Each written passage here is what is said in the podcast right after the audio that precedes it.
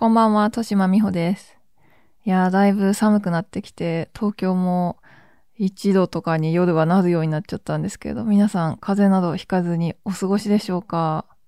えっ、と、収録している今日は12月21日水曜日です。いや、前回の語学について、私が独学でやってきた語学、独学独学だけじゃないか、その学校で習ったやつ含めて、語学学習について、だらだら喋っちゃったんですけど、なんか、あんだけ喋って聞き返してみて、なんだろう。なんか、今までなんでこんなに続かないんだろうっていう疑問をね、なんか、やっと持ったんですよね。その、逆に言うと、今までは、なんか、なんで続かないんだろうって、真剣に考えたこともなかったっていう。まあ、いっかってどっかでやっぱ思ってたんでしょうね。で、なんか、その理由について考えたっていうか、まあ、一通り自分で聞いたら分かったんですけど、多分、楽しいことしか続けれないんですよ。それで、なんかその、新しくこの語学やろうって思いついて、なんかテキスト買いに行くとかのあたりがすっごい楽しくって始めるけど、なんかその 楽しさが、その永続的に続かないそのコンテンツの話をしましたけど、その洋物のコンテンツに好きなものが何もない。英語、特に英語はね、その英語に関してなんか好きな映画とか音楽みたいのが何もないっていう話をしたんですけど、だからそういう joy がさ、 joy が供給されないと私ダメみたいなんですよね。なんか、語学に関してだけじゃなくて、なんかすべてに関してそうだわと思って、なんかこれ結構ショックでしたね。なんか、で、辞めるときも、ね、その証拠に辞めるときもさ、なんか、なんか負担になって辞めるとか、まあうまくいかなくて辞めるとか、まあそういうとこもなきにしもあらずだけど、それ以前になんかこう、他に楽しいことが見つかっちゃって、あ、こっちやろうみたいな感じで、ふわふわってまあそっちに流れてっちゃうから、続かないんですよ。なんか、脳みそ大丈夫かってなったけど、なんかそれを考えてみると、うーん、英語じゃないのがいいのかなって。っていうか、私ね、今年去年ぐらいから、結構なんか YouTube で韓国の女の子のね、コンテンツを見てて、私アイドルとか、アイドルは男女ともね、なんかこう、心のなんか溝に勝ちってハマんなかったんですけど、なんかメイク動画とか、あと ASMR とかがすごい好きでよく接してて、なんか好きな韓国の子とかもいて、韓国語わかればなっていうこと思わなくもないから、そういう元から好きなものとね、絡んでるといいよね。でもなんか、その私の語学意欲っていうのはさ、その不安から来てる、その、このままじゃなんかまずいんじゃないかって、その、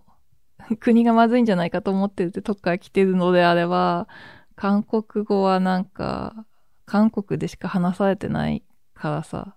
あ、朝鮮も？北朝鮮も？まあその二つでしか話されてないから、なんか、避難先として、ちょっと、ね、なんか日本がダメになるときは韓国も一緒。ちょっとなんかこれ、ちょっと暗い話だからやめましょうか。なんか、ダメだダメだ。ちょっと忘れてください。すいません。なんか、だからまあ、どうしようかなって思いつつ、今は、あれです。NHK の語学講座もう一回見たら、その今までは、その、中学生の基礎英語までしかなかったんですけど、もちろんそれももう挫折してます。その下に小学生の基礎英語っていうのが新設されてて、これだこれだと思って、それはね、ここまで先週と今週で4回聞いた。1週間に3回しかないんですよ。月水金なのかななんかやっぱり小学生に集合はきついっていうね、素敵な配慮ですね。中学だともう集合だったと思うから、ね、なんとかついてってます、今のところ。全部聞いてます。サンシャイン池崎さんがね、やってゲストとして来て、一緒に英語を勉強してくれてて、なんかそのテキストもギャグっぽくなってて、なんか、大人が聞いて面白いギャグかって言われるとそうでもないけど、まあ、ないよりはあった方がちょっとね、楽しいからいいよねっていう。一回10分なのもいいですね。15分じゃなくて10分。あとね、あの、お風呂のスピーカー買いました。Bluetooth スピーカー。これでもうちょっとね、語学がやりやすくなるといいなって思ってます。まあそんな話から入ったんですけど、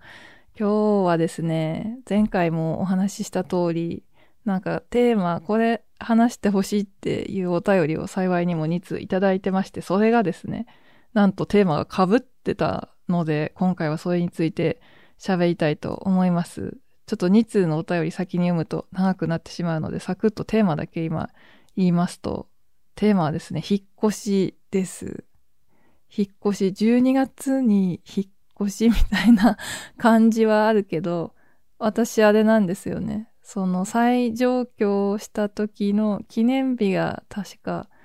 12月19日だったかな。なんかキム・ジョンイルが死んだ日だったんですよ。すごい大ニュースなのに、夜まで気づかなかった引っ越しの作業でわせわせわせってこう開墾してたらさ、そこまで 何時間もそのニュースに気づかなかったっていう思い出があって、だからね、命日、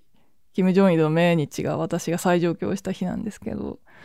ね12月のやっぱ19とか20とかこの辺だったんですよね。まあだからそれにちなんで、今、ね、変な時期ではありますけど、引っ越しというテーマでお話ししたいと思います。じゃあ行きましょう。第13回になります。聖なる欲望ラジオ。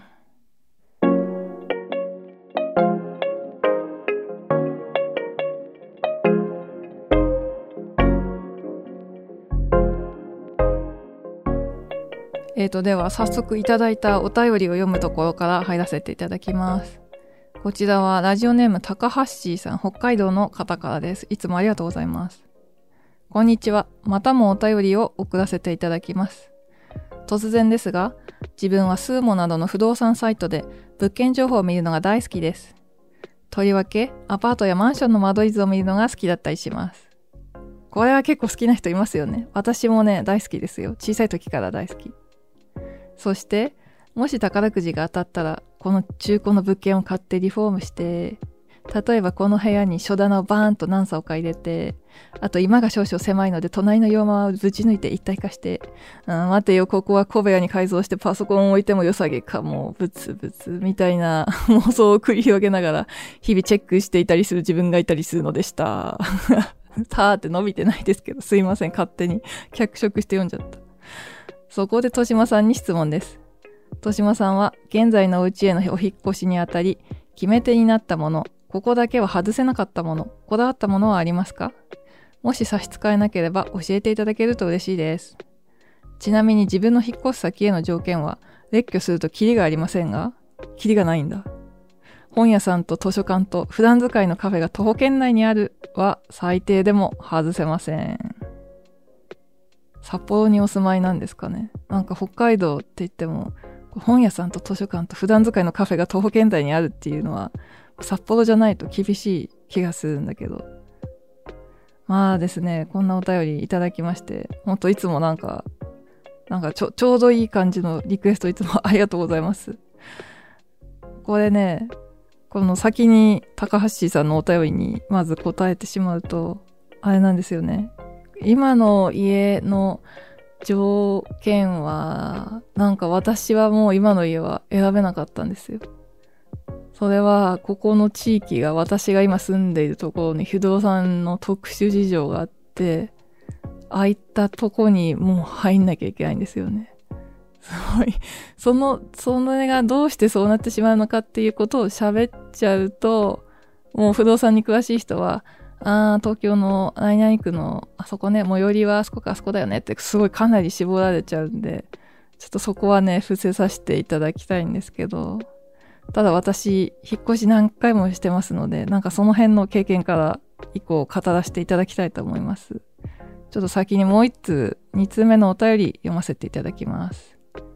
豊島さん、こんにちは。福岡県の20代、たかくんです。たかくんたかくんさんなのかな。個人的な話ですが、書かせていただきます。高校生の頃、1日15分の読書の時間があり、これあるあるだよね。高校であるのはでも珍しいかな。うちは中学の時あったな。そこで読む本を探していた私は、知恵袋にあったおすすめの本紹介の回答の中に、エバーグリーンが紹介されているのを見つけ、読みました。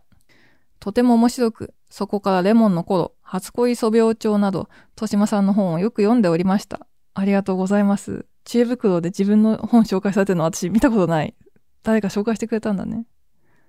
そしてこっからですよ、皆さん。ちょっと耳を澄ましてお聞きください。ちょうどその頃、同じクラスに彼女ができ、彼女にエバーグリーンをおすすめしたら気に入ってくれ。そこから二人で豊島さんの本を読んでいました。まだ続きます。大学に入り、東京と熊本の遠距離恋愛でしたが、無事に今年その彼女と結婚し、今は二人で仲良く暮らしております。おめでとうございます。二人の思い出の中にエバーグリーンの一冊が大事に刻まれています。ありがとうございました。もう全然どういたしましてです。ね、びっくりですよね、このエピソードね。なんかさ、同じクラスに彼女ができ、なんか、その、このエバーグリーンっていうのが、遠距離、恋愛じゃないけど、一旦離れ離れに好きな子と離れ離れになるっていう話なんですよね。もともと男の子と女の子で、女の子の片思い寄りだったんだけど、10年後また会おうっていう約束をして、それぞれ都会に、女の子は都会を、男の子は田舎にっていう生活をね、送っていくんだけど、約束どうしようみたいな話なんですよね。まあちょっとね、ネタバレしちゃうと、何十年も、何十年じゃないか、十何年も前の本だからネタバレしますけど、それは実らない行為なんですよ。でも、こっちはね、実ったんですね。なんか、これはもう、私の本がどうこうっていうよりも、ね、二人のフィーリングが合わないとしょうがないから、恋愛っていうのはさ、フィーリングだから、とっても相性が良かったんだと思います。ね、素晴らしいお話ありがとうございます。ちょっと続きます。また、結婚と私の就職を機に引っ越しをし、二人で住む家を決めました。引っ越しはこれまで大学入学時に親と一緒に決めた一回しかなく、初めて自分たちで家を決め、引っ越し業者を探し、家具を買うなどのザ・引っ越しという体験をしました。よろしければ、豊島さんの引っ越しや家にまつわるエピソードがあれば教えていただきたいです。長文多文失礼いたしました。12月に入り寒さが増し、年末に向け忙しくなる頃ですが、豊島さんご家族一同健康に過ごされることを祈っております。ポッドキャストも豊島さんのペースでのんびり続けていただければと思います。これからも応援しております。ありがとうございます。あの、20代、これは多分就職をしたてなんですよね。もうそうとは到底思えない、このすごいしっかりした文章。絶対私22、3とかでこんな文章書けないよと思いましたねねえ。遠距離恋愛が実るってすごい、なんか、君に届けの続編みたいですよね、この話。ねタカくんさん、本当おめでとうございます。彼女の方もおめでとうございます。まあそういうわけでですね、引っ越しについてね、この初めて20代で初めてなんか自分で家を決めたっていうのも、ね、大変だったと思うし、いろいろあったかと思います。それでですね、今ちょっと結構私にしては滑らかにお便りを読んだことからね、なんか、んって思ってる人もしかしているかもしれないんですけど、私この引っ越しの話を収録するの3回目です。なんかね、2回失敗してる。私は人生でなんか多分15回ぐらい引っ越したんですよね。15回、15軒の家に住んだわけではないけど、その途中寮とかに入ってるから、その寮から大学の近くとかに直で引っ越せないから、その解約日みたいなの結構タイトに決まってて、一旦実家に荷物を引き上げるっていうで、実家から東京に行くみたいな、こう、二重の作業をしなきゃいけなかったりして、引っ越しの回数は物件よりも多いんですよ。でも物件も10件以上住みましたね。だからね、その、引っ越しの、たくさんの引っ越しを つらつらと一回時系列で語って、もうね、4件目ぐらいまで行ったとこで、1時間ぐらいになってて、これダメだと思って このペースで喋っちゃダメだ。よし、思い出深い3件にしようって思って3件に絞ったんだけどね、今度はそれが1件目で40分とかになってて 嘘でしょって。これでまた1からね、収録しております。もうね、だから、もう1件しか語んないことにした、その一番思い出の一件について、引っ越しについて語らせていただきたいと思います。まあ、その中で、こう、今までのこだわりとか、自分の引っ越したくさんしての感想とか分析とか、なんか他の小ネタとかもあったら、自然に入ればなと思っております。ちょっと自分に対してハードルを上げてるかもしんないけど。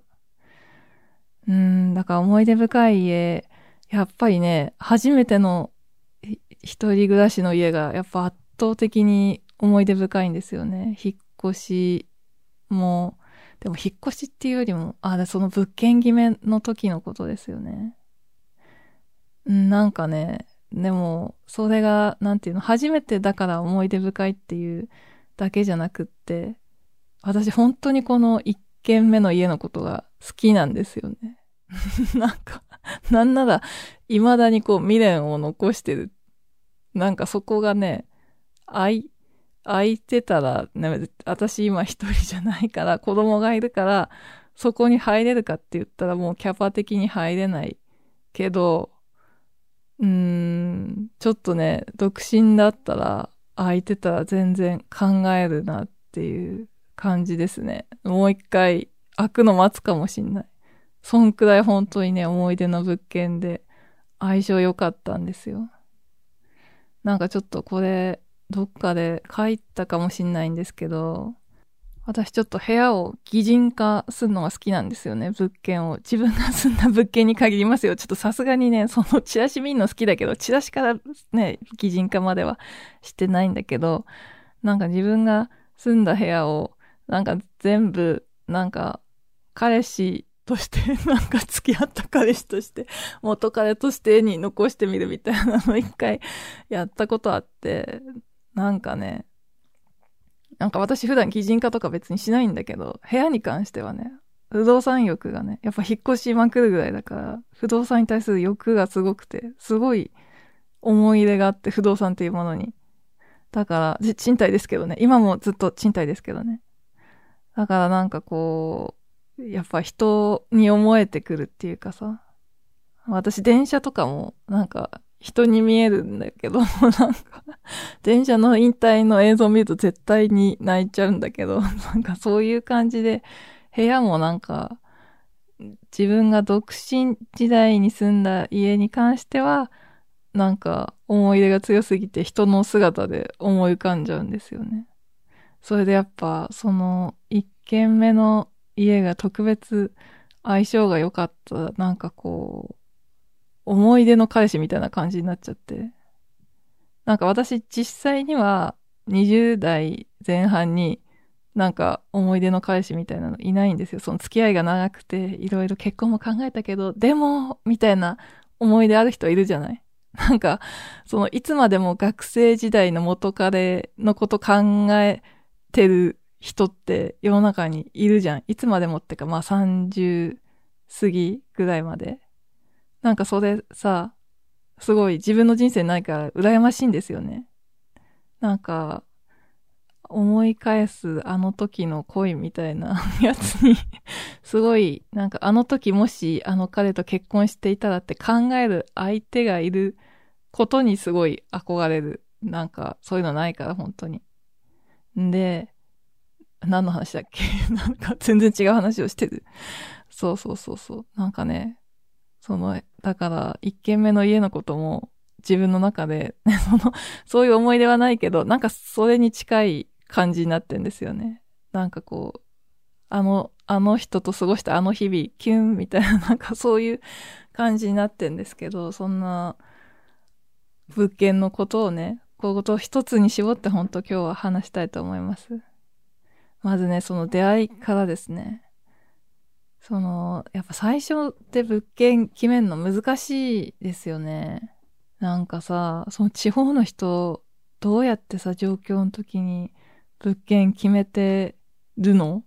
どうなの？なんか、私浪人したから先に友達東京行ってるはずなのになんかそれを友達にアドバイスをこうた覚えが全然なくって。なんか私の場合はどうやって選んだかっていうと、なんか、受験？その入試が本会場しか、その東京会場しかないから、現地で、大学の現地で受けたわけなんだけど、それが終わって出ていくと、もうなんか、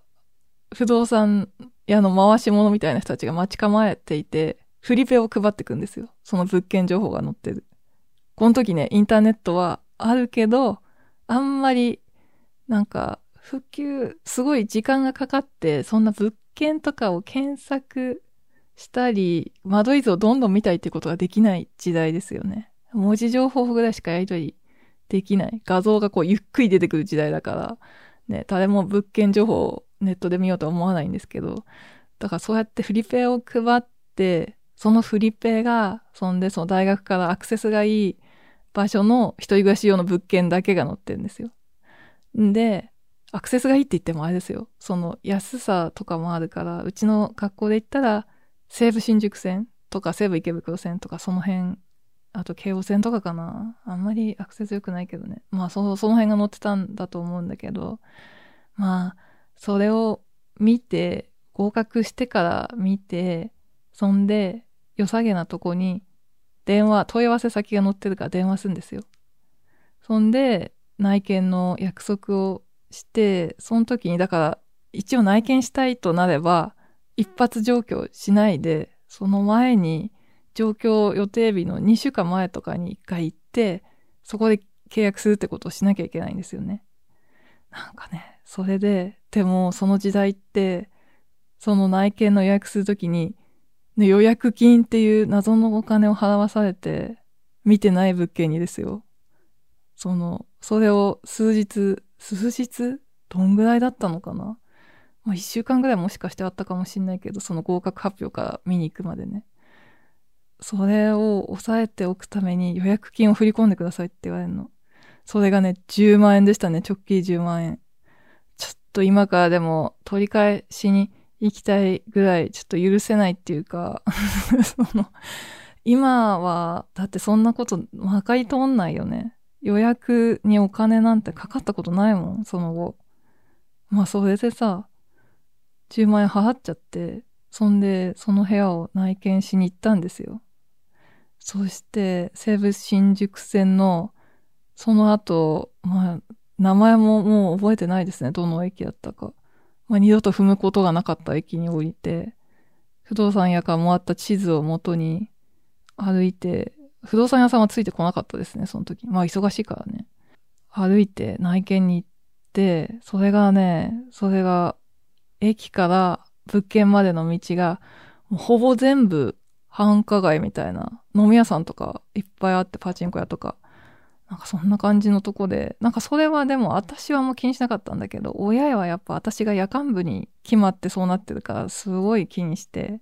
で、私は私で実際アパートに入ったら、学生限定のアパートだったんですけど、踊り場のとこにすっごいデカデカ張り紙がしてあって、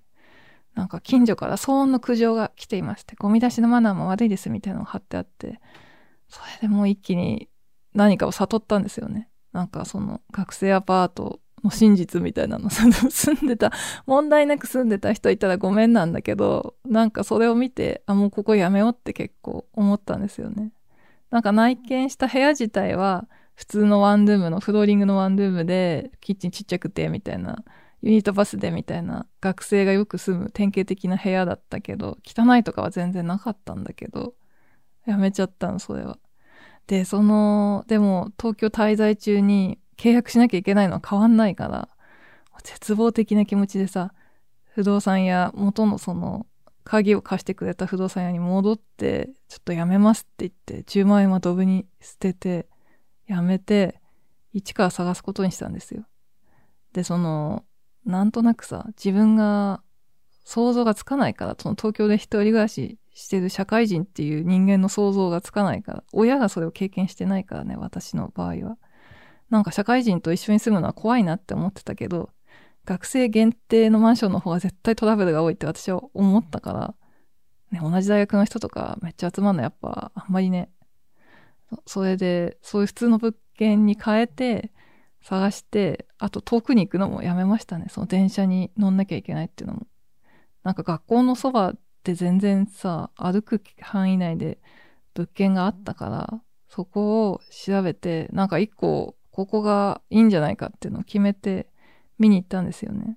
でもそれって間取り図でいいと思ったわけじゃなくて、多分空きがあってとかそういう条件で、まあここぐらいしかないよねっていうのもあって見に行ったんだと思うんですけど、すごいね、雨降っててさ、冷たい雨でさ、3月のなんかその中をすごい すごいどんよりした気分で両親と一緒に歩いてたっていうのを覚えてますね。なんか神田川に架かる橋の上を渡ってさ、なんかどぶ臭い、母親がどぶ臭いどぶ臭いって 言って、なんかいや私はこの匂いは私は好きとかって私言ってさ、なんか都会、都会の匂いだからみたいなこと言ってさ、そんな、そんな、そんな話しながら物件について、なんか狭い階段登ってさ、一番上の階、1階、2階、3階っていう建物で3階だったんですけど、で、ドアを開けたら、開けた瞬間に、あ、ここだなって思ったんですよ。なんかそのさっきの内見した物件は、なんかこう、いやでもダメじゃないけどな、なんか目をつぶればやっていけんのかなみたいなそういうもやっとした感じだったけど、そこはもう一歩入ってあんまり奥とか見てないうちに、しかもなんか部屋とか散らかってたんですよ、結構ね。なんか前の人がちゃんと掃除して出ていかなくて全然ゴミとか落ちてる状態？まだクリーニング入ってない状態だったんですけど、なんか、あ、ここでもう決まりだなって思ったんですよ。畳の部屋で、畳、開けるとすぐ畳なんですよ。なんか変な部屋なんですよね。その、玄関っぽいとこがなくって、なんかちょっと叩きっていうのかな？靴置くとこが、ほんとなんか狭いさ、今私が話してる一人用のテーブルくらい、で、テーブルじゃないや、デスク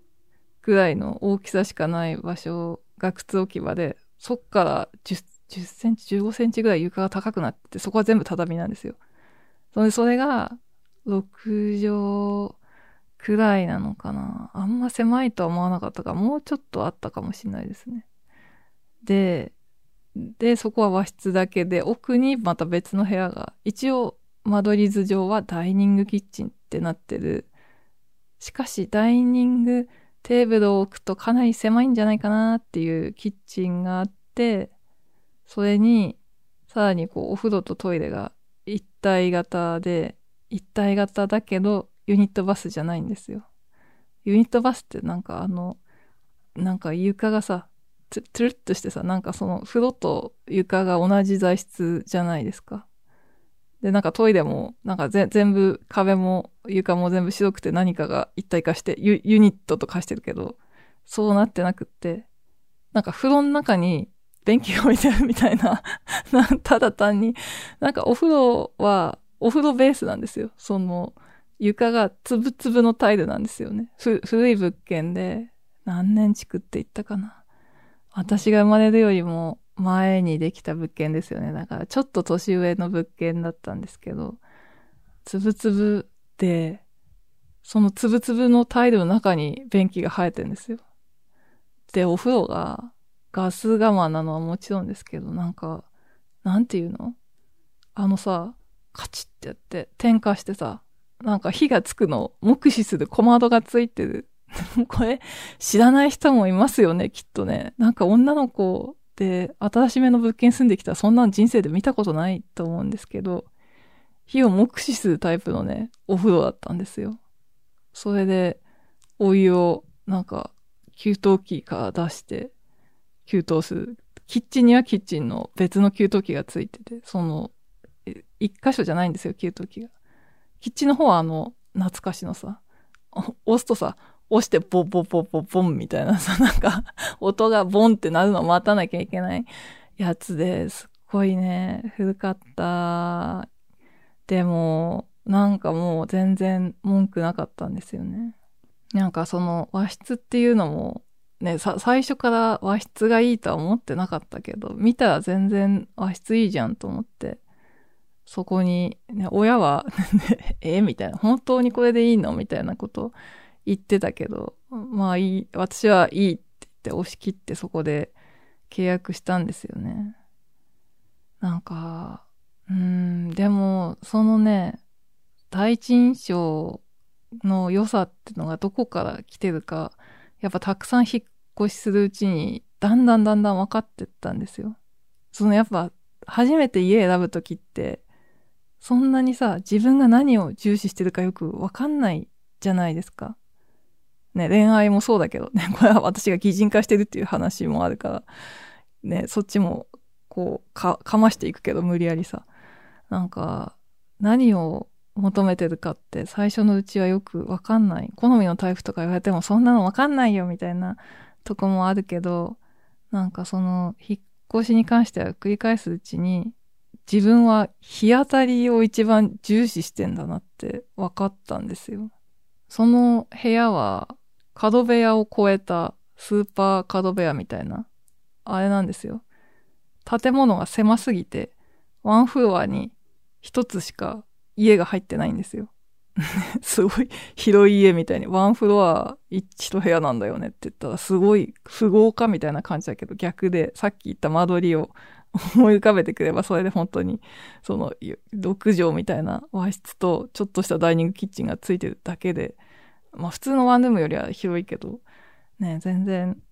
そんな物件なんだけどさ、日当たりがめちゃくちゃ、だから3方向、1方向は階段で埋まってるから、ね、さすがに4方向窓ではないんだけど、3方向が窓で全部にちゃんと窓ついてて、なんかね、多分もうちょっと築年数いってたら、あの、あんまり、こう熱費が上がりそうだから、そういうのは、蓄熱の関係でそんなに窓いっぱいなかったと思うんだけど、昔の物件だからね、窓つけれるとこにはつけちゃうみたいな感じでめっちゃ窓ついてて、ね、それがすごい、雨の日でも最高が良かった。光がいっぱい入っていて、いいなって思ったんですよね。まあそこでね、楽しく過ごしましたよ。なんか本当に、うーん、その家に住んでる間に、まあ嫌な思い出もあるけど、家によるものじゃなくて、ね、人間関係上のこともあるけど、でもやっぱ圧倒的にやっぱりいい日々だったなって思いますね。うん、なんか、私友達一番呼んだのもその家なんですよね。すんごいアクセス悪いとこにあるんですけど、最寄りが都電の駅で、地下鉄まではめっちゃ歩くんですよね。なんかそんな、今思うと結構陸のことみたいな、かなり偏僻な場所なんですけどね、大学には歩いていけるから、その普段の生活に支障がないっていうだけで、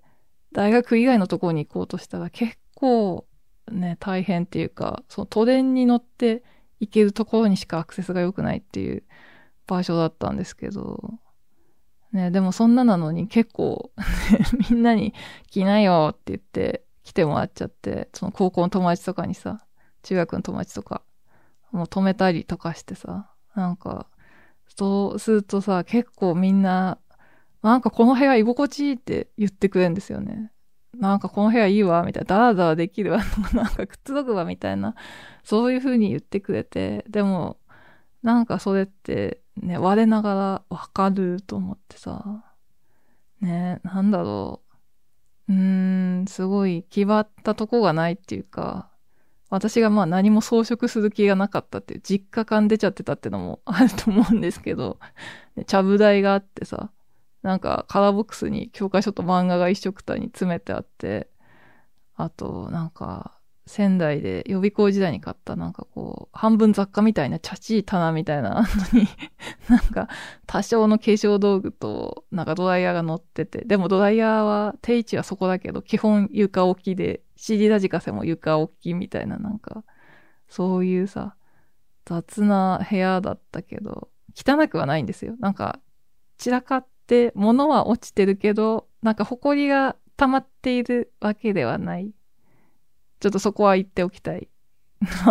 私は部屋を散らかしているけど汚くしてはいない。なんかまあそういうお家で、なんかこう、うん、その家にいるとさ、その家にいる自分を思い浮かべるとさ、なんかこう、もう一人部屋の妖精みたいなさ、その擬人化された部屋の男の子がこう、ふわーんってこう、隣に出てくるんですよね。なんか、すごいさ、包容力のある人なんか絶対怒んない。怒るって何に？みたいなタイプでさ。なんか、目とかちっちゃくてさ、垂れ目でさ、なんか髪とか全然構ってなくてさ、すごい芋、芋い、なんか、現代のファッションについて何の知識もないみたいな、なんか常に、こう、ネイルシャツと白 T の重ね着で、ジーンズもなんか適当みたいな、イオンで買ったみたいな、なんかそういう 服で、まあ、ガリガリか小太りかどっちかみたいな感じで、でも、なんか、芋くてめっちゃ、めっちゃ優しい、優しい、押し付けがましい優しさじゃなくて、なんかこう、何でもいいよって、口癖がいいよみたいな、なんかそういうさ、そういうなんか、かなりいい彼氏としてさ、ほわーんって生成されてんですよね。ねえ。よくない？これ。まあでも日当たりなんか私そんな擬人化して真剣に考えるぐらいだから、部屋を擬人化して、なんかこう、独身時代の話だからさ、そういう部屋の擬人化とかやってたのがさ、なんか自分の理想のパートナー像みたいなのを掴もうとしてたんですよ。なんか、相性がいい部屋と相性がいい彼氏は多分似てるはずと思って、相性がいい部屋っていうのを突き詰めていくと、なんか婚活にきっと役立つだろうって思ったんですよね。だから、うん、いろいろ考えてたんだけど、その日当たりっていうのがさ、人間で言うと何に置き換えられるのか。なんか他の置き換えは割とできるかなって思ったんですよね。その駅法とか、駅法はやっぱりこう、人付き合い、他の世界との交流みたいなことかな。駅法が近い物件が好きな人は、自分が友達が多くていろんなところに行きたいし、まあ彼氏もなんかだからそうあってほしいっていうかそうじゃないとあんまり釣り合わないみたいなタイプかなって思うし、あとまあ当然だけど、その、いわゆる私が一軒目に内見したみたいな女子学生が住む部屋のスタンダード外れたくないみたく思う人も多分いるじゃないですか。その和室とかには、そんな和室とかに住まないよみたいな人はやっぱこう世間体重視なのかなみたいな感じで、部屋の好みと彼氏の好みってなんだかんだこう、うまく置き換えられる項目があるんじゃないかなって思ったけど、日当たりが一体何なのか、何を示してるのかピンとこなかったんですよね。なんか、日当たりは、いや日当たりでしかないだろうって思ってたんだけど、なんかこの収録をするにあたってすごい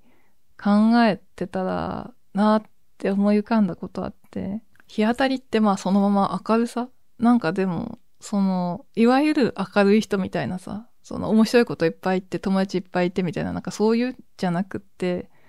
なんか二人の関係性において、なんかこう、明るい、うん、面白いみたいな、なんか会話が、に笑いがあるっていうかさ、その関係性の明るさみたいなとこを表してんじゃないかなって思ったんですよね。私やっぱりこう恋愛とかを振り返った時に楽しくないとってか笑いがないとそこですごい終わりたくなんですよね。なんか笑いがなくっても続けれる人っているはいるじゃないですか。え、いんのみたいな人もいるかもしんないけど、いつも、いつも楽しいですけど、みたいな人もいると思うけど、なんか反面、なんていうの？そうじゃなくて、その、なんか全然もはや楽しくないけど、彼氏っていうのを置いておける人もいるじゃないですか、心にさ。私はそれダメなんですよね。その、頭に語学の話もして、なんか上位がないと続かないって言ったんですけど、本当恋愛に関してもそうでさ、なんかは、上位がないと成り立たない。今の結婚生活もだから、笑いが結構重要なんじゃないかなと思って、その、夫が面白いとかじゃなくて、別に友達の多い人とかでは全然ね、ないんだけど、なんか、二人の関係性の中で、関係性の明るさっていうか抜け感っていうのは、やっぱ本当に光が抜ける感じっていうかさ、その、会話してて本当にナチュラルに楽しいっていう感じはあるから、ね、それがないとダメだったんだって分かったんですよね。うん、だからこれが高橋さんのお便りに対しての答えになるかなと思って、私がこだわりポイントは、こだわってるポイントは、日当たりですね。今の家も、その、事情で、100%事情で入ったけど、日当たりはいいです。だから、なんだろう。この住んでる街自体がつまんねえなってことは結構いつもつまんないなとか不便だな、なんだここって思っててるけど、なんかでも、家自体が日当たりがいいから、すごいいいから入れるっていうか、そんなにいつも不快な感じとかでは全然ないんですよね。ちなみにですね、高橋さんのお便りにあった周辺環境的なやつ、その本屋さんと図書館と普段使いのカフェ、こういう条件はなんか重視してない、な、なんつうの？あったらもちろん嬉しいんだけど、そんな条件に入れない代わりになんか切り捨ててるわけでもないみたいな。これはいりませんみたいな風に。築年数みたいに不動産屋に宣言するようなものでもなくって、大抵入居してから図書館遠いって大体なってる。なんか、図書館と郵便局の遠さに悔し涙を飲んでるシーンがね、多い、多かったですね。周辺環境は、こういう図書館と本屋とカフェみたいな感じだと、ね、擬人化すると、なんかその人との関係性における自分時間の確保みたいな感じですかね。あ、勝手に分析してごめんなさい。なんか、どうだろう合ってるかな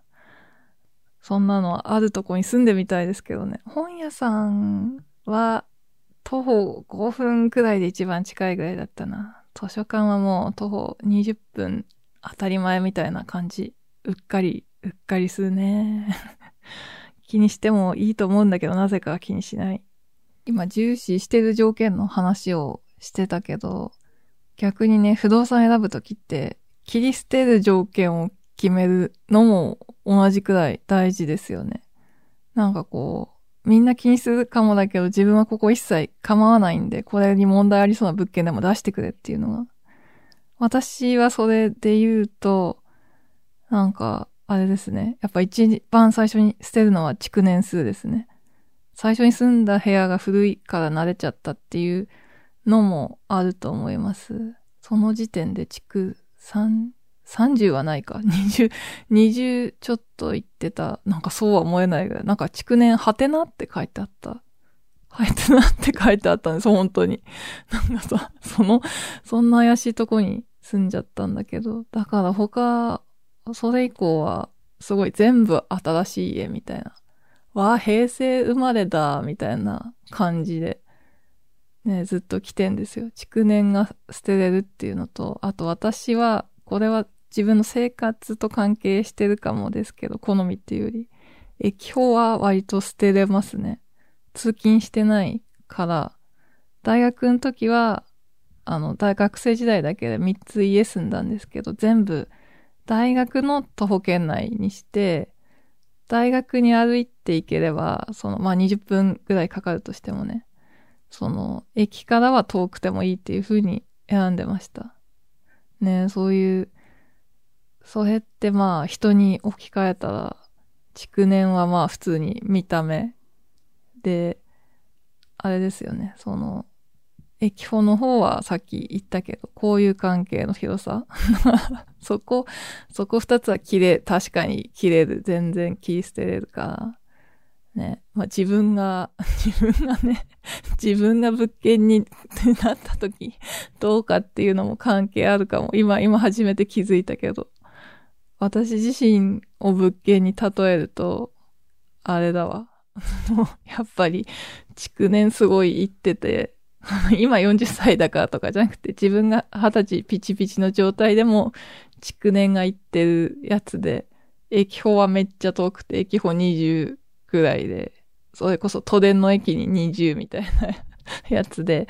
そんで、あとなんだろう。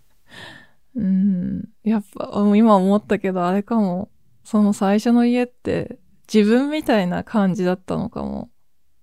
ねえ、なんか、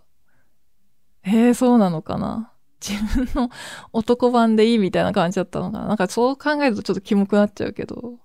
あ、でもじゃあ、ちょっとそれあるかもしんないですね。なんか、皆さんはどうですか？擬人化、ちょっと してみたら面白いのではないでしょうか。でも、独身の方に限るけどね。なんかその家族で住んじゃうともう、あんまりね、自分が好みで条件出してられないからなかなかね、うちみたいな特殊事情がなくても結構厳しくなっちゃうとは思うんですよね。だからその独身時代の部屋を思い返して、もしくはね、独身の方はもうそのまま、ね、異性とか自分の恋愛対象の性に擬人化していろいろ考えてみると面白いかもしれません。うん、あとね、ほんといろんな、家にいろんな思い出があってさ、喋りたいこといっぱいあるんですけど、もう今45分とかになってるから まあそれはね、またの機会にっていうことでいいかな。引っ越し会何回かに分けてやってもいいよね。なんか引っ越し自体のね、その、タカくんさんのお便りも書いてましたけど、ザ・引っ越しという経験っていうのもなんかね、いろいろ面白いですよね。なんかね、一個だけ、一個だけめっちゃ人に 話したいやつあるから話しちゃうんですけど、ね、その物件、一軒目の物件とは関係ない話で、引っ越すときに、なんか、その、最初の頃って本当にフリペ、その大学入試で配られるだけじゃなくて、住むとこ選ぶときも、全部その物件情報のフリペから選んできて選ぶっていうことをしてたけど、なんかさ、それに引っ越しのコツとかも書いてあって、なんか私は引っ越しは値切れって書いてあるのを読んだんですよ。なんかその、必ず交渉してみることみたいなのあったから、結構真に受けて、済むと思って、なんか全部値引き交渉してたんですよね。家賃に関しても、引っ越し屋に関しても。まあ、引っ越し屋はね、一回目に言ってくる条件絶対さ、お金は持ってるから、その最初から最低価格言いますとかって言わない限り、多少上に出してるから、なんかそれは絶対交渉した方がいいけど、今はもう家賃とかね、怖くてそんなん交渉できない。なんかその、他の人が、だって、全然定額出しますって言ったら、それ負けちゃうかもしんないからさ、そんなことはしてられない。よくやってたなと思う。でもね、引いてくれました、実際。なんでだろう？学生だったからかな。途中からはあまりやんなくなった。でも、引っ越し屋は、交渉してたんですよ。そんで、うん、いつだったかな？3軒目から4軒目に行くとき、まだそんなに荷物増えてないなっていうあたりで、なんかすごいさ、気弱そうな引っ越し屋さん、営業の人がね、最初は来るんですよね。その大きい大手に頼むと、営業の人と作業員が完全に分かれてて、もうスーツ着たさ、営業さんが家に来て、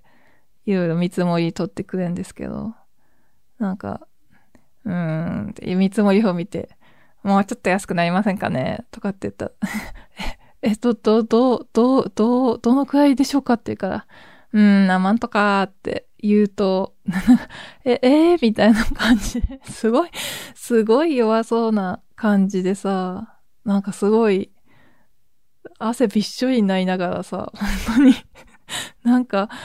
その、本社、本社みたい、本部みたいなとこに電話かけて、何円、何日に、何日何日の引っ越し、作業員何名で、何万で、受け、お受けしてよろしいでしょうかみたいな電話、確認の電話を入れるんですけど、その時すっごい肩見せまそうにしててさ、ほんと汗、汗見えるくらいに汗かいてて、なんか申し訳ないなっ思ったんですけど、すごい本当に本当に嘘でしょっていう値段で引っ越ししてくれて、なんかそれはそれで、ああよかったみたいな。自分は若いからさ、なんかああよかったぐらいに思って引っ越したんだけど、逆にその物件から出て次に行くときに、全然さ、その営業に来た人が、すごい塩対応でさ、いくらですって見積もり提示してきて、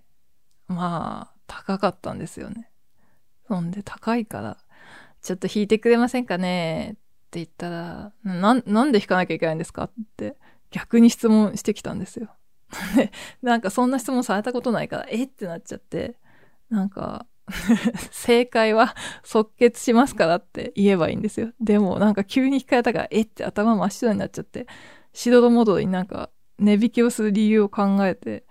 なんか、あの、大型家具とかうち少な、少ないんで、本棚も全部、本、なんか、担保でに入ってて本棚に入ってないんで、みたいなこと 言ったけど、ちょっとそれじゃ安くなりませんねって、もうトラックのそのトン数で、トン数と作業員数で出してるんで、もう安くなりませんってバシって言われてさ。で、私がええー、みたくなってたら、逆にさ、その営業の方から、エアコン買うなら考えますって言われて、その次の物件にエアコンがついてなかったんだけど、それによってさ、エアコンとセットなお安くしますみたいな、もう自分的に払う額が上がる交渉されてさ、そんででも私もなんか意外な展開だったし、まあ引っ越しの日にクーラーがつくってのも悪くはないかなと思っちゃって、すごい乗せて払っちゃったんですよね。でもその交渉した後にさ、気づいたのがさ、その営業の人の腕にね、すごい大きいね、キンキラキンの腕時計がはまってたの。それ見て、カーと思って、なんかすごい、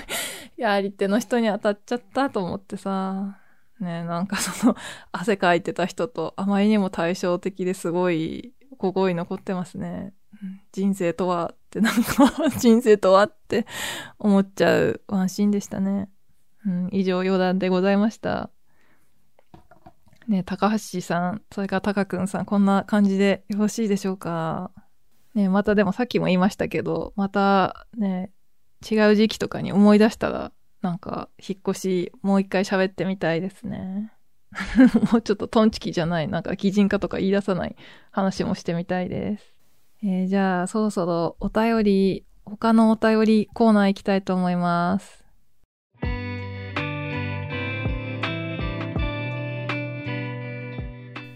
ご感想をいただいております。読みますね。こんにちは、トミーと言います。先日、何かの紹介で激推しされている自転しながら好転するを初めて読み、何かの紹介で激推しがもうわかんないけど、でも、何だったんだろうね。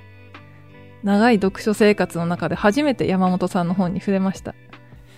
夢中で寝るのも忘れて読み、引きずり回され感が半端なくて、読後感に浸っている時に、ポッドキャストの真夜中の読書会で無人島の二人を紹介されているのを聞き、この番組をそこで知りたどり着いて最後まで聞き入りました。何かの激推し、もう忘れた何かの激推しから自転校店に行って、そっから真夜中の読書会っていうポッドキャストに行って、そこでは無人島の二人が紹介されてて、それを、それを読んでは、読んだかどうかはわかんないな。この文章だと。でもその番組でこれを知ってたどり着いてくださったんですね。思いの溢れた素晴らしい回でした。ポッドキャストならではですね。ありがとうございます。ね、ちょっとこれ話長くなるかもしれないんですけど、真夜中の読書会でね、有名な、あの、ね、講談社の方がやってるポッドキャストで、川端さんっていう方がやってる、私もね、知ってます。その以前紹介していただいた著作もあるし、まあそうじゃなくても、ちょこちょこね、聞いてます。なんかでも、私は割と先に内容、できるだけ知りたくない派だから、なんか毎週聞いてると、なんかそこで先に情報が入っちゃうから、そういう聞き方じゃなくって、なんかたまに覗きに行って、その中に自分が読んだ本で、なんか他の人の感想を知りたいっていうのがあったら聞くっていう形で聞いてますね。あとまあ、タイトルで自分がこう、ほっとくと知らなそうなジャンルの本、その小説じゃないジャンルですよね。そういうのがあって、なんか興味が惹かれる内容だったら聞いたりしてます。ねそれで私のポッドキャストをね、紹介してくださった回、私も聞きました。あの、その、あの、山本先生のさ、泣いてる回をね、紹介してもらったんですけど、なんかあれ、20人ぐらい、聞いても20人ぐらいだなと思って喋ってたから、なんか、その、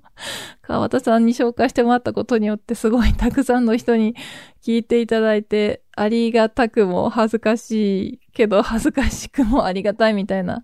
感じですね。川田さんは私のこのむにゃむにゃ喋りをさ、すごいフォローしてくださって、本当あったかくフォローしてくださってありがとうございました。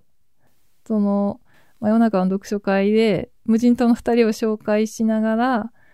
角田光代さんの山本先生に対する追悼文と私のポッドキャストを並列で紹介してくれてたんですね。それが結構山本先生に対する捉え方が正反対だったっていう話で、捉え方じゃないか。捉え方は一緒なんだけど、なんか優しいけどそこに甘えちゃダメだって思ってた角田さんと、優しいから甘えよっつって 甘えてた私っていう さ、対称性があるのが 面白いって川田さんはお話してたんですけど、なんかそれ聞いた身としては角田さんのツイート文読んでなかったからさ、ギャー恥ずかしいと思って。でも、でもさ、私角田さんと角田さんのエッセイとかさ、読んでると、すごい好きなんですけど、自分と正反対の感じ方だなって思うことがすんごい多くて、ちょっとここで例を挙げて言わないですけど、なんかだから、今回も反対の対応になったのはまあ、そうかなっていう感じもしましたね。すいません、ちょっと長くなりましたけど、トミさんのお便りまだ続きます。私も若い時に駒込に住んでました。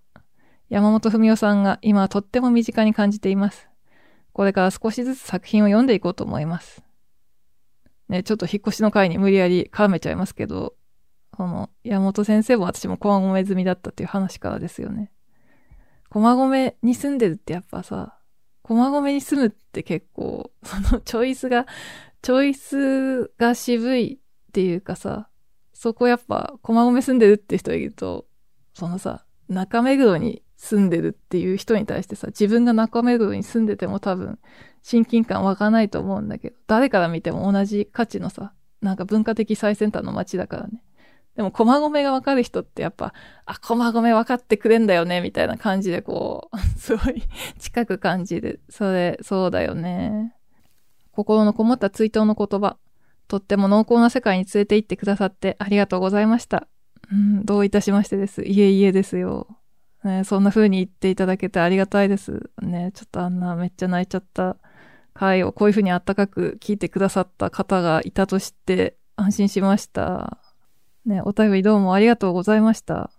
じゃあ、もう一通お読みします。ラジオネーム黄色い丸です。黄色い丸さんはね、こっからおすすめポッドキャストを書いてくださったんですよ。この一つ前、じゃない二つ前におすすめポッドキャスト会をやってて、その時に遅れお便りでもいいんで、ね、皆さんからのおすすめポッドキャスト募集してますって言ったら、送ってくださったんですね。おすすめ、私のおすすめポッドキャストは、藤岡みなみのおささらナイトと、本屋プラグ、ハローヤンさんです。三つですね。この藤岡みなみのおささらナイト、本屋プラグ、そしてハローヤンさんっていうポッドキャストがあるんですよ。豊島さんのポッドキャスト始まって嬉しいです。豊島美穂さんの本は私の青春です。寒くなってきたので健康に気をつけてください。ということでした。なんかね、すごいサクッと書いてあるお便りなんだけど、なんか、ポッドキャストクロートの セレクトだなって私思いましたね。全部ね、き、あ、本屋プラグまだ聞いてないんだけど、ざっと触っただけで。そう、藤岡さんのとハローヤンさんはね、もう聞いてみました。藤岡みなみのおささらないと、これは北海道の曲、ラジオ局でやってる番組の、そのまま配信してんだっけ？それともポッドキャスト上に別に撮ってんだっけ？ちょっとごめんなさい、そこ忘れちゃったんですけど、やってる番組で、この藤岡みなみさんの一人語りのポッドキャストですね。なんか、おさ、おささらないとっていう、この、おささらがみんなん？ってなるかなって思うんですけど、こうお刺さるっていう北海道弁があるっていうのをね、なんかこの間たまたまち全く違うポッドキャストで聞いてたから、あ、それか北海道の今しかって思った。なんか一人語りって言ってもやっぱラジオ局の番組だから、なんていうの、テーマ設定がみんな入りやすいようになってて、すごい、なんていうのかな。ラジオのお手本っていうかさ、お便りを、お便りめっちゃ来てた。お便りで交流しつつ、でもなんかハードル上げすぎない感じ？なんかスッと入っていけそうな感じがすごい良かったですね。なんか文化祭みたいなテーマから聞いたんだけど楽しかった。それから本屋プラグは結構ね、有名な、私何回も目にしたことはあると思う。聞いてないけど。地方の本屋さんがやってるポッドキャストで、本の紹介とか、私が見た時の最新回は、早川書房の方をゲストに呼んで、みたいな。結構その、文化系硬派みたいな読書ポッドキャストですよね。なんか、ポッドキャストと YouTube って、その本の紹介のテイスト全然違いますよね。YouTube はすごい誰でも読んでみてくださいみたいな感じの本を紹介してるとこが多かったけど、なんか、ポッドキャストってすごいさ、読書のプロみたいな人が聞いても大丈夫なようになってるっていうか、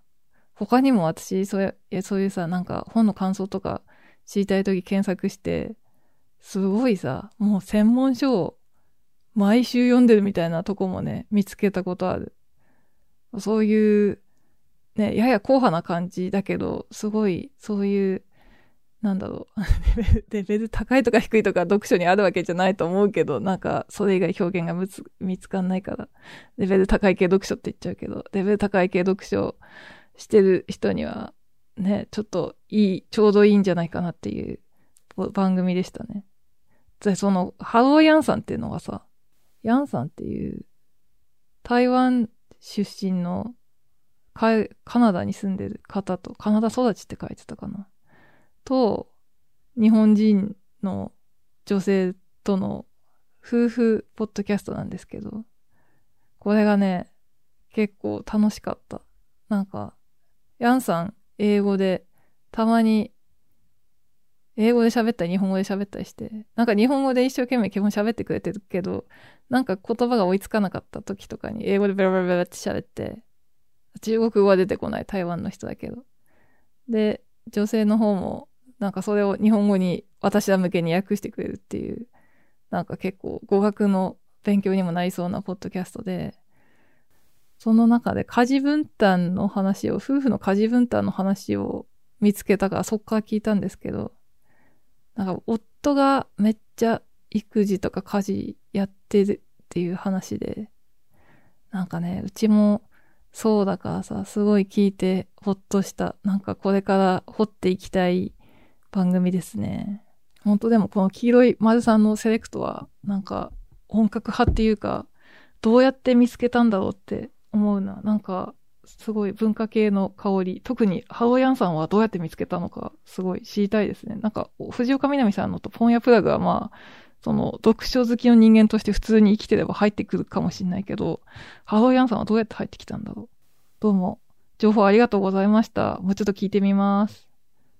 皆さんもぜひ参考にしてみてください。この番組ではご意見窓口としてマシュマロアカウントを開設しております。概要欄にリンクがありますので、こんな話してほしい、こんなこと聞きたいみたいなご要望、あとはもちろんご感想がありましたら、お気軽に送ってみてください。匿名サービスなんですが、あ、マシュマロは匿名サービスなんですが、ラジオネームとか年齢とか、ぼかした居住地なんかは、こう、ぜひ書きたい、書いてもいいよっていう方は書いてくださると嬉しいです。それでは曲紹介コーナー行きたいと思います。今回はですね、ねなんか個人的にとうとうこれを、このバンドを流す日が来たぜっていう感じなんですけど、ザ・カスタネッツのムーンパレスっていう曲を紹介したいと思います。あ、このコーナーはですね、あの、曲紹介コーナーですって言って始めちゃった。このコーナーは、えっ、ー、と、Spotify の Music プラストークを利用して、私が好きな J-POP をテーマに絡めて紹介してしまうというコーナーです。Spotify の方しか曲は流れないんですけど、他のプラットフォームで聴いてらっしゃる方も、なんか曲紹介まではお気軽にお付き合いいただけますと幸いです。カスタネッツ、ね、私大好きなバンドなんですよ。90、あ、調べとけばよかった。95年とか6年ぐらいにメジャーデビューしたバンドで、なんかこう、アルバムを3枚出して、あとはベストでメジャーからいなくなったりしたのかな。なんかそのメジャーでの活動期間がすごい短いんですよね。なんかっていうのも、なんていうのかな？それもさ、その、そりゃ3枚で終わって仕方ないよねみたいな感じでは全然なくて、わあ、これからすごい、すごいデビューや、どうなるんだろうって思ったのになぜか、みたいな。未だにな、なんで、なんでメジャーから去ったか、私にはあんまり理解ができない感じなんですけど、本当カスタネッツのファースト、リビングっていうファーストが、ファーストアルバムがめちゃくちゃいいんですよね。なんか、曲数ちょっと少なめなんですけど、すべてが紙曲。未だにね、その CD の現物を持ってる。なんか紙ケースのやつを。で、iPod にも当然入ってるし。で、Spotify でも聴いたりしてるし。なんかね、なんだろう。まあ、シングルの曲実際多いんだけども、それだけじゃなくてさ、なんかそういう、なんか代表曲みたいなのがすごい入ってるっていうか、なんか何も魅力を表してないな。なんだろう。なんだろう。なんかもう、ただただ、なんでこれ売れなかったんだろうっていう感想。まあ、ファーストは結構売れたかなと思うんですけど、まあ、ちょっと具体的な曲紹介に入っていこうかな。何も魅力を言えてないから。なんか、ムーンパレスっていう、これから紹介するシングルが1998年に出たやつですね。うん、これは一人暮らしを始めるっていう時の曲なんですよ。一人暮らしだし、その地元を離れて都会で新生活を送り始める。何もない部屋に来て、なんか、何もできなくて、とりあえずお湯とか沸かしちゃってみたいな、なんていうのかな。そんなにその引っ越しの引っ越した部屋っていう描写がそんな長く続くわけじゃないけど、あの、ほんと、何もない部屋に入った時のさ、感じがすごいスッて浮かんでくるし、そっから始まる